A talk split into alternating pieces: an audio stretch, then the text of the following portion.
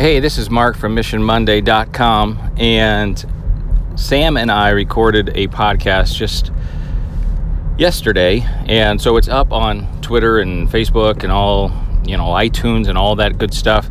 So if you haven't had a chance, make sure you take some time out of your day to listen to it. It's about 26 minutes long. Now, this one will be maybe two minutes long, but I'm just going to follow up on something we talked about. So, as educators, we have this opportunity to reinvent ourselves each year. We have new beginnings each year and closings each year. And so we get this great chance to start again and then close things up and reflect. And then a couple months later, we start again and then we close things up. And in eight months, we reflect and then we start again. And so it's a unique situation that we're in. And so we talked about it from the perspective of teachers being able to do that reflect and get better. And I was thinking about students. Our students get the opportunity to do that as well.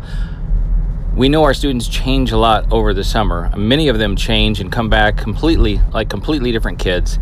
And and some of them stay the same, but some of them don't. And so we have to remember as teachers and educators as we welcome our students back for our new beginnings not to always treat them the way we remember them, but always give them a brand new shot each year as well, because I think our students deserve that. So that's just another little nugget, little thing I've been thinking about since our podcast. So thanks for listening, and uh, hopefully you uh, get some benefit out of this.